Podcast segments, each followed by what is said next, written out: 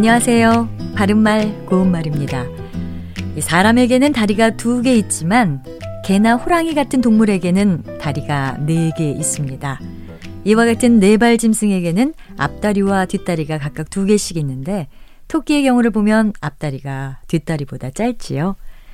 지금 말씀드린 것처럼 앞다리는 기본적으로 네발 짐승이나 곤충의 앞쪽에 있는 두 다리를 뜻하지만 이와는 전혀 다른 뜻도 있습니다.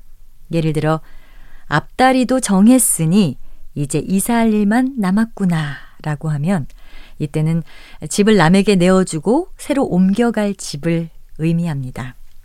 그리고 변경된 사항에 대해서 각자의 앞다리에게 연락을 해 보세요 라고 하면 또 다른 뜻이 되는데요.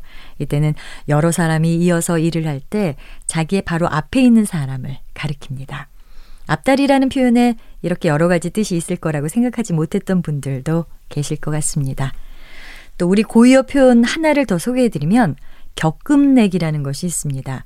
들어보신 적이 있는지 모르겠는데요. 예를 들어 두 사람이 격금내기로 나에게 질문을 퍼부었다. 이렇게 쓸 수 있습니다.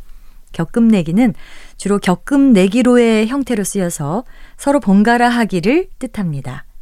그러니까 두 사람이 번갈아 가면서 질문을 퍼부었다는 것을 말합니다. 바른말 고운말 아나운서 변희영이었습니다.